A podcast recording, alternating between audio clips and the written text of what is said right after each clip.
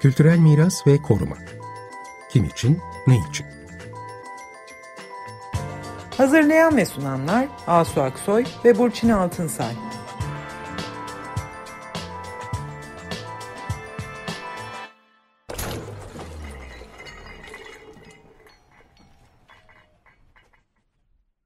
Merhaba, ben Burçin Altınsay. Merhabalar, ben Asu Aksoy. İstanbul'un kültürel mirası dendiğinde genellikle inşa edilmiş yapılar, binalar, bina kompleksleri bunlar konuşuluyor.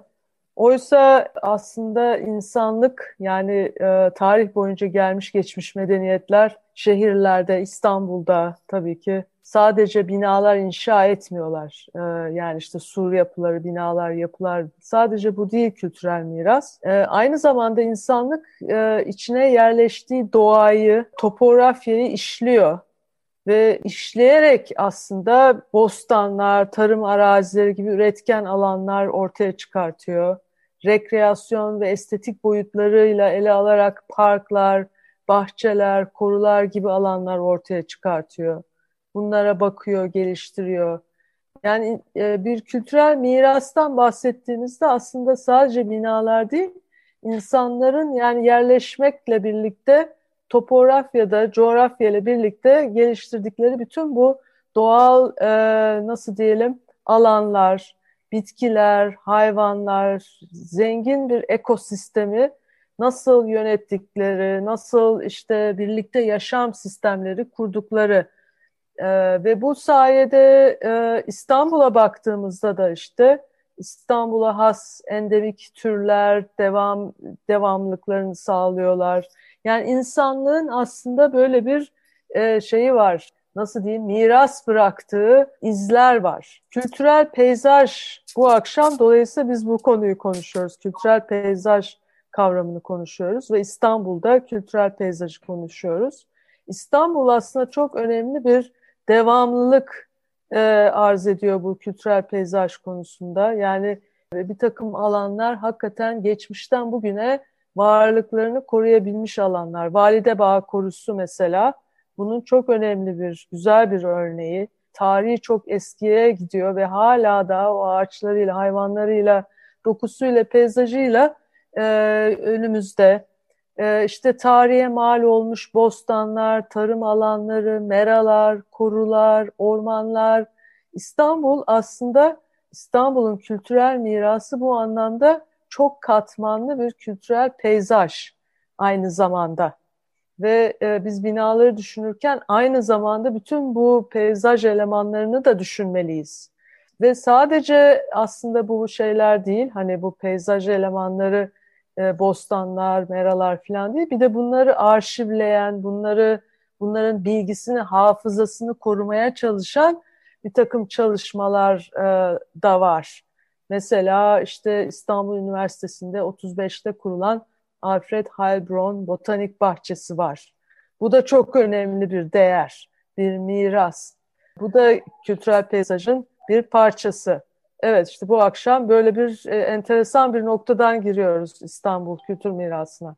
Değil mi bu? Evet biz e, geçen haftalarda da Alfred Heilbronn Botanik Bahçesi'ni geçen hafta Dilşat Aladağ ve Eda Aslan'la birlikte e, konuştuk. Ondan önce Validebağ Gönüllerinden Arif Bey ile birlikte Validebağ korusunu korumak için sürdürdükleri çabaları konuştuk. Tabii kültürel peyzaj deyince yapılı çevresiyle, bahçesiyle, bağıyla, hayvanıyla e, birlikte oluşturduğu manzara demek aslında kültürel peyzaj mirası.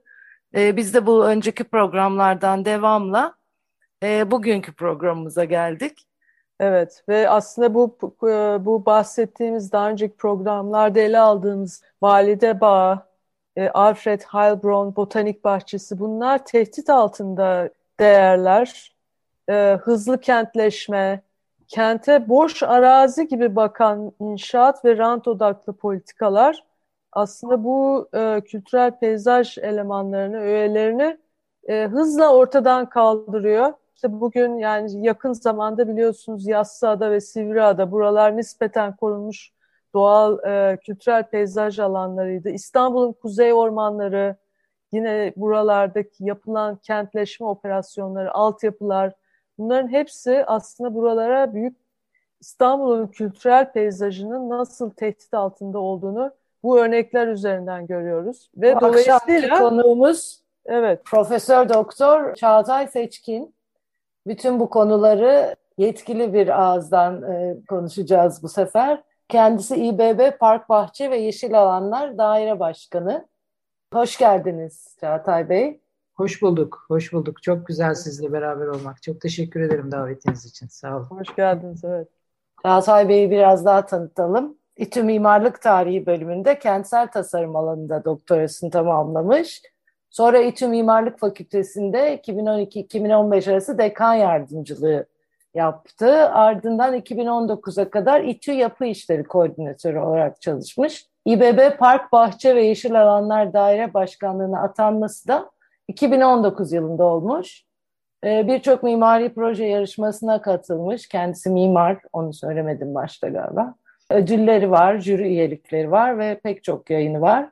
Hem akademisyen hem uygulamacı, şimdi de idareci. Şimdi ilk soruda şöyle e, başlayalım istiyoruz.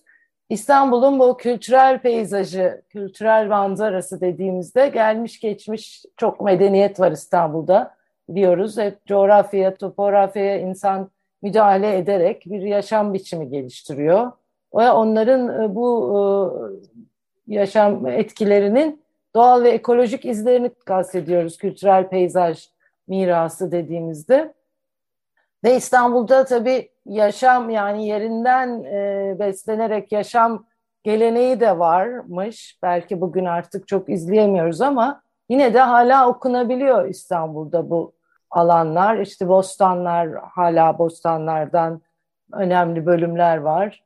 E, tarım alanları da var e, hemen e, kenarında.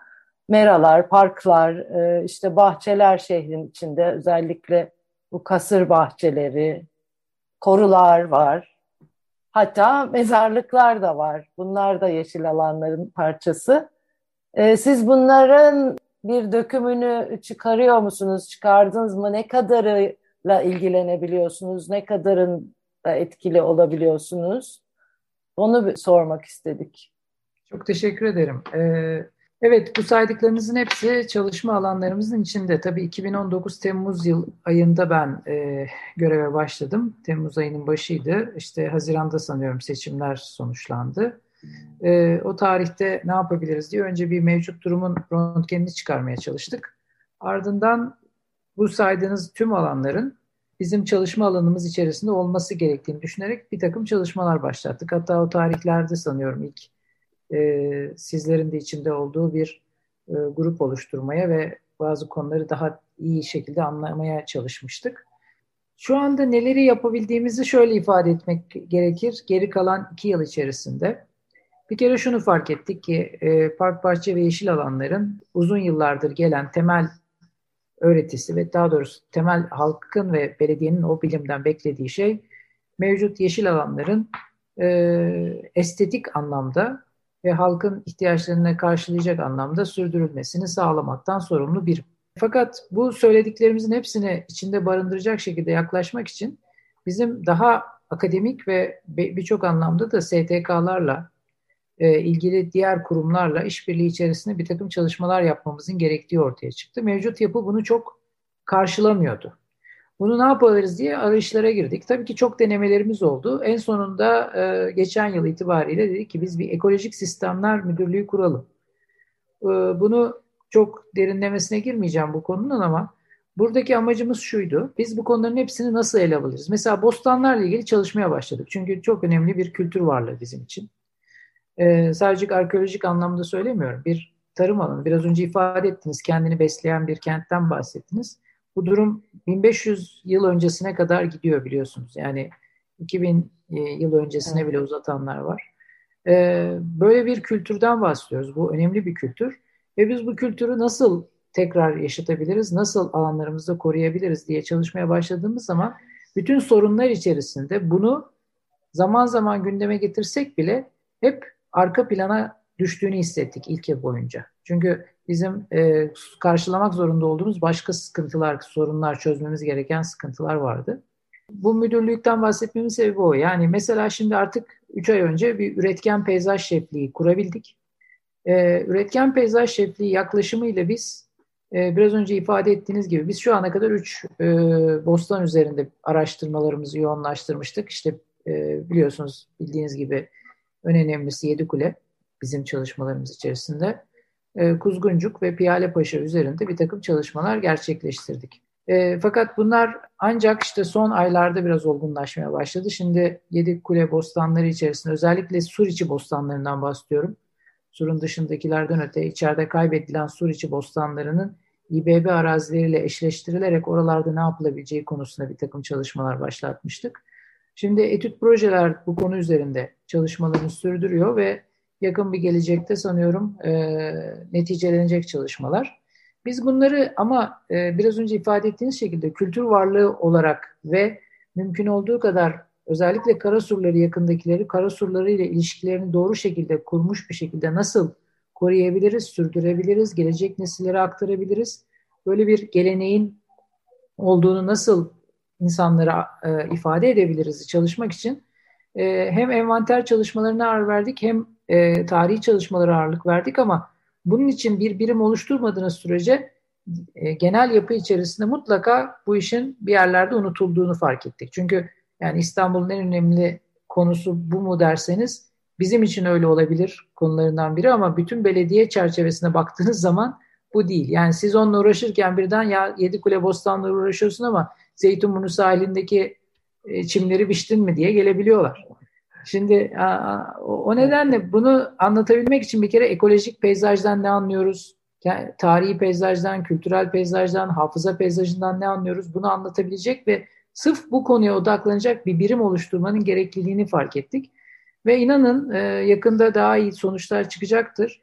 E, üç aydır e, ben o birimin özellikle buna konsantre olan birimin çıkardığı ürünlerin faydalı olduğunu görüyorum. Bu şekilde diğer birimlerde harekete geçti ve interdisipliner bir şekilde bizim biliyorsunuz bir de tarım hayvancılık daire başkanlığımız var. Onların da alanlarına tabii biz interdisipliner çalışma amacındayız ama birbirimizin de alanlarına e, devamlı müdahale ederek değil, birbirimizin bilgilerini birleştirerek çalışmaya çalışıyoruz. Bu da bir zaman ve şey istiyor. Bu tip bu kültürü kazanmak da bir e, zamana ihtiyaç gösteriyor. Bizim şu anda bu konularla ilgili envanterimiz var. Mezarlık dediniz mesela onu da ifade etmek istiyorum. Mezarlıklar Daire Başkanlığı'nın kontrolündedir e, İstanbul Büyükşehir Belediyesi'nde. Onlarla ilgili de e, bizim bir takım çalışmalarımız var ama bu şu anda mesela en geride kalan çalışma. Yani şu anda bizim ilk arzumuz başladığımız korularımız. Biz korularımızı başladık çalışmaya ve biliyorsunuz her koruluğumuza artık bir şeflik kurduk. Ve her korunun bir şefi ve bir sorumlusu var. Ee, aynı şekilde e, üretken peyzaj şefliği de artık İstanbul'daki kentsel tarım ve üretken peyzaj alanlarının nasıl şekilleneceğini. Tek konu bostanlar da değil tabii bu konuda ama bostanlar çok önemli bir konu. Onun dışında insanlar şunu da istiyorlar bizden. Ee, anlatmaya çalışıyoruz tabii. Peyzaj alanları içerisinde üretken peyzaj alanlarından yararlanmak istiyorlar. Mesela meyve bahçeleri yapalım diyorlar bir takım kentsel tarım alanları oluşturun diyorlar. Tabii bunu keyifle yaparız ama bunu doğru şekilde, bilinçli bir şekilde oluşturmamız lazım. Bebek parkına gidip kurma ağacı dikerek veya portakal ağacı dikerek üretken peyzaj üretemeyiz. Yani onu yapamayız ama yapacağımız alanlarımız var. İnsanların bundan faydalanabileceği üretken peyzajın çocuklarla, gençlerle e, nasıl buluşacağını organize edebileceğimiz. O nedenle çok uzatmadan e, programın süresine de sadık kalmak için şunu ifade etmek istiyorum. Bunların hepsinin envanterini çıkardık. Ee, sonunda da bir birim kurduk. Bunların her birini ayrı ayrı çalışacak bir sistem şeması oluşturduk. Ve şimdi her birinin sorumluları var. Ve o sorumlular bu işleri yürütüyorlar. Çünkü tek merkezden olamayacak bir şey. Yani ilk başlangıçta belki siz de hatırlayacaksınız Yedikule Bostanları ile ilgili çalışmaya başladıktan sonra bize göre çok yavaş ve e, beklentilerimizin çok gerisinde bir süreç gelişti e, geçen süre içerisinde. Çünkü bu şundan kaynaklanıyor. Tek merkezli, tek bir şeyden yönetilerek olmuyor. Herkesin bir sorumluluğu olmalı ve şu anda bostanlarla ilgilenen bir birimin olması beni rahatlatıyor. Çünkü onlar mutlaka buna heyecanla sarılmış bir şekilde ben unutsam bile başka birimleri sıkıştırıyorlar, sahadaki verileri almaya çalışıyorlar. Şu anda etüt projelerin projesi tamamlandığı zaman mesela bence ciddi bir çalışma gerçekleşmiş olacak ki onlar da zaten e, şey e, nedir onun adı katılımcı ile beraber bunu yapmaya çalışıyorlar bildiğim kadarıyla. Evet yerinden yönetimin aslında bir evet. küçük örneği gibi olacak galiba bu yani evet. İstanbul çok büyük bir yer. Tabii sizin bir de hakikaten de gündelik bakımla ilgili de sorumluluklarınız var bütün bu alanlar için. Ve bu konuştuğumuz alanlar aynı zamanda da ekolojik sağlığımız için de son e, noktalar. E, böyle gerçekten küçük birimlere ayrılmak herhalde iyi sonuçlar üretecektir. E, korularla ilgili her bir koru için e, bir e, yönetim kuruyoruz e, dediniz. E, Valide Bağ korusu. Valide Bağ bizde değil tabii ama e, ilk hedefimiz bizi başardığımızı düşünüyoruz. Korulara bu sene mesela e, çiçekler tohumlarını dökmeden müdahale etmedik. Böyle yaptığımız zaman sınırlı alanlarda durduğumuz zaman arı evlerini yerleştirmeye başladık. E, arıların e, onun dışında biz kedik ve köpek bizim çok sevdiğimiz tabii ki bizim kültürümüzün içinde bunu da reddedemeyeceğimiz bir e, yaklaşım. Dünyada başka bir yerde göremeyeceğimiz bir e, yaşantı sürüyor kediler ve köpekler İstanbul sokaklarında. E, parklar ve bahçelerle ilgili de ayrı ilişkilerimiz var onlarla. E, mesela koruları ele alıp tek on, önce on, o örnekleri iyileştirmeyi öne çekmemizin sebebi bunlar hem bakımlı peyzaj alanları hem de dönüştürülmesi gereken ve tekrar kazanılması alan, gereken alanlar. Çünkü korularımızın hepsi niteliğini kaybetmiş durumda. E, çünkü e, yıllardır süre gelen bunu bir eleştiri olarak söylemiyorum. Halkın beklentisi yönünde belki gelişen bir yaklaşım. Ama aşırı süslemeci ve e, çim odaklı bir yaklaşım geliştiği için e, korulardaki yaşlı ağaçlar aşırı sudan zarar görüyorlar. Mesela Emirgen'de biz raporumuzu koyduk ve ilk senedir onu başarıyoruz. Laleleri e, belli alanda tutuyoruz. Lale sayımızı azalttık. E, geniş yeşil alanlarda lale dikimini yapıyoruz ve artık anıt ağacı diyebileceğimiz ya da en azından yaşlı ağaçlar diyebileceğimiz oranın korunun ağaçlarının altına kesinlikle yanaştırmıyoruz. Çünkü korularda ağaç kayıplarına sebep oluyor. Neden? Laleye su veriyorsunuz, dikerken köküne zarar veriyorsunuz ağacın dibine geldiğiniz zaman ve sizin asırlık ağaçlarınız bir anda ortadan yok olmaya başlıyor. Çoğu park e, koru e, niteliğinden park niteliğine dönmüş durumda. Onların dönüşümü için raporlar hazırlanıyor. Mesela Emirgen bitti raporu, onunla ilgili çalışma başladı. Küçük Çamlıca şu anda yine çalıştığımız ve sonuç almaya çalıştığımız yer. Florya Atatürk Ormanı bizim için çok kıymetli. E, Atatürk'ün talimatıyla yapılmış e, ilk ağaçlandırma çalışmalarından biri. E, ciddi böcek sıkıntıları vardı. Mesela hocalarımızla çalışarak şimdi hektara beş tane kuş evi yerleştiriyoruz. Onların türlerini belirlediler. Bu kuşlar e, böceklerle mücadelede yani tamamen ekosistemin kendi kendini tamir ettiği bir sisteme dönmeye çalışıyoruz. E, tamamen geçirimli yüzeyler, tamamen doğru peyzaj bakımları. Onun için korular bizim için önemli. Sınırlı ve e, belirli bir metrekare içerisinde önce bunu yapıp Orada kabul gördükten sonra tüm İstanbul'a yaymak bizim için değerli olacak diye düşündük. Korularda başarılıyız. Bostanlarda da başarılı olacağız diye düşünüyoruz. O bizi Korular, Evet, aynı zamanda evet. Tarihi yerler yani korular evet, tabii değil ki. mi? Bir de tabii şu var, yeşil deyince hani ağaç dik dik dik, çiçek çiçek öyle bir şey değil. Bunun da bir bilimi var arkasında. Yani rastgele dikildiği zaman yanlış işler de yapılabiliyor. Ondan da biraz İstanbul çekti herhalde. Yani öyle genel bir kanı var. Yeşil yeşil ağaç ağaç dikilsin. Ama her yere her ağacın da dikilmemesi gerekiyor. Evet. Özellikle böyle işte e, evet. e, kültüve edilmiş kültürel alanlarda. E, yani, yani bu şey tarihi boyutunu birazcık daha açmamız gerektiğini düşünüyorum koruların. Koruların evet. tarihi miras olması ve bunun bilinmesi gerekiyor aslında. Kesinlikle. Yani o yüzden sizin Çağatay Bey söylediğiniz yani e, hani her yere lale dikmek değil. Yani eskiden aslında nasıl yaklaşmışlar, nasıl bir denge tutturmuşlar, e, neymiş eskiden yaklaşım, oradan e, öğrenebileceğimiz şeyler nedir? Orada o zamanki endişeler ya da o zamanki estetik beklentiler neymiş falan. Yani bunu böyle koruyarak bugüne taşımak ne demek? Geleceğe taşımak ne demek? Yani hafıza mekanları diyorsunuz mesela e, işte parklar da birer, korular da birer hafıza mekanı ama biz onları o şekilde yaşayamıyoruz. Yani çünkü türlü bilmiyoruz değil mi? Ee, nasıl yaklaşmışlar? Tabii, fıstık çamları varmış mesela. Evet. Bir dönem çok popülermiş fıstık çamları. Neden evet. öyleymiş? Çünkü silüetle ilgili fıstık çamlarının bir önemli bir katkısı varmış e, filan. Herhalde siz bunları da e, e, düşünüyorsunuz. Tabii, tabii. Yani bir de tek merkezden bakmamaya çalışıyoruz. Bu sadece benim kendi kişisel e, bilgi birikimimle olacak bir iş değil.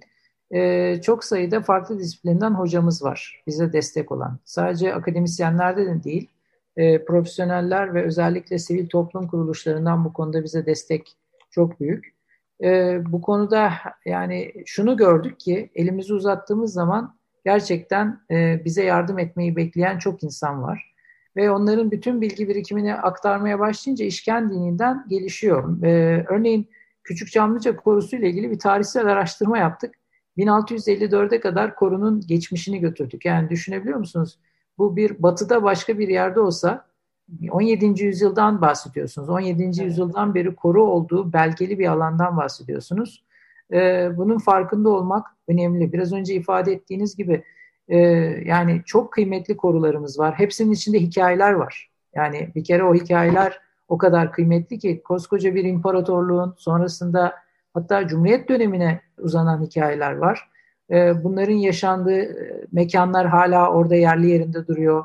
Onların yaşadığı ağaçlar duruyor. Örneğin e, korular derken tabii bu şey değil, bugünün güncel bir konusu olduğu için söyleyeceğim. Şimdi Bebek Parkı'nı yeniliyoruz. E, Bebek Parkı'da 1908'de yapılmış bir parktan bahsediyoruz mesela. Evet, ee, tarihi hakikaten. Yani e, orada bir Mimar Kemalettin'in biliyorsunuz önemli bir camisi var. Yani bütün e, korularda da aynı şekilde yine konuşuruz bu konuyu ama korulara da aynı şekilde bakıyoruz. Mimari varlığıyla, e, hikayeleriyle, orada yaşanmışlıklarla. Onun için hafıza mekan diyoruz. Orayı ziyaret etmiş kişilerden tutun o mekanlardaki ağaçların, konuşan ağaç projemizin kapsamında da mesela bütün onların dile gelmesi, herkesin bir şekilde o mekanları o duygularla yaşaması ve dolaşması bizim için temel ilke. Ama bunun ilk temel ayağını bizim için önemli şey ekoloji ve ekoloji açısından da ekosistemin ayakta tutulması. O nedenle o döngüyü sağlayacak şekilde koruyu koru yapan temel nitelikleri öncelikle ele alıyoruz. Ve ardından da bütün bu e, tarihsel geçmişiyle bütünleştirerek halkta bilinci uyandırmak istiyoruz. Çünkü aslında lale de, örneğin lale çok önemli bir konu. Biz laleyi önemsiyoruz. Yani bizim kültürümüzün bir parçası reddetmiyoruz kesinlikle. E, ama gelir gelmez sayıyı bir anda e, düşürmemizin temel sebebi refüjlerde bile lale görüyoruz. Yani o zaman değer verdiğiniz şeyler e, çok değerini kaybetmeye başlıyor. E, bizim bizden aldıklarını ve e, hatta birçok kaynakta Türkiye'den alıp götürdükleri belgelenmiş olan ama şu anda dünyada lale ile anılan bir ülke var Hollanda. Oraya gittiğiniz zaman e, mesela Keykonof'ta onların lale festivalleri olur. Gidip izlediğiniz zaman bir tek orada görürsünüz. Yani orada şeylerini yaparlar. Lale'yi görmek isteyen buraya gelsin denir. E, bizde de şunu kabul etmek lazım. Son yıllarda Emirgen Lale ile özdeşleşmiş bir yer. Şimdi sadece 19. yüzyıldan bahsetmiyoruz. 20. yüzyılda bizim için bir tarih ve o tarihte de bir takım şeyler kenetlenmiş. İnsanlar da Lale'yi orada arıyor. Ama bunu bir denge içinde yapabileceğimizi gördük. Ee, ve bu sene çok önemli katkılar sağladı bu bize. Biz şu anda İstanbul'da dört bölgede lale dikebiliyoruz. Yani bunlar Göztepe Parkı bizim için belirlediğimiz. İşte Emirgan görmek istiyorsak gidebiliriz diyoruz. Öbür tarafta Hidive gidiyoruz. E, bu tarafta da yine Gülhane Parkı'nda e, lale ile ilgili görsellerimizi hazırlıyoruz. Onun dışında başka bir yerde lale kullanmamaya çalışıyoruz. E, çünkü bir zahmet yani değer verdiğimiz bir şeyi gidip izleyelim e, ve onu onu dikerken, özen gösterirken de mevcut doğaya, diğer unsurlara, diğer ağaçlara da zarar vermeden bunu organize edelim istiyoruz. Bu erguvan ağacının da başına gelmişti galiba. Yol kenarı ağacı gibi yol kenarlarına dikilmişti. Halbuki erguvan da bir e, koru ağacı, boğaz ağacı hani yol kenarında evet. dizi olacak bir ağaç değil. Evet. Siz bu tarihi korulardan özellikle bahsederken ben de bir rahmetli Çelik Gülersoy'u anmak istedim. Biz kendisini her ne kadar çok restorasyoncu bulurduk ama bütün bu bahçelerin aslında tarihine dikkati çeken, bunu başlatan kişi çok olmuştu. Önemli. Kendi kültürüyle de onu da bir analım istedim. Evet. Evet galiba programın e, sonuna Evet. geldik. Ama, burada bir anons yapalım. Yani bu program Çağatay Bey'le e, devam edeceğiz. Önümüzdeki programı e, da yine Çağatay Seçkin'le birlikte yapacağız. Dolayısıyla e, biraz böyle nasıl diyelim burada giremediğimiz konulara önümüzdeki programda gireceğiz. Arkası yarın olacak. Arkası evet aynen. Haftaya devamı var. Şimdilik iyi akşamlar o zaman. Evet iyi Teşekkür akşamlar. ediyorum. Sağ olun. İyi akşamlar. Kültürel miras ve koruma. Kim için, ne için? Hazırlayan ve sunanlar Asu Aksoy ve Burçin Altınsay.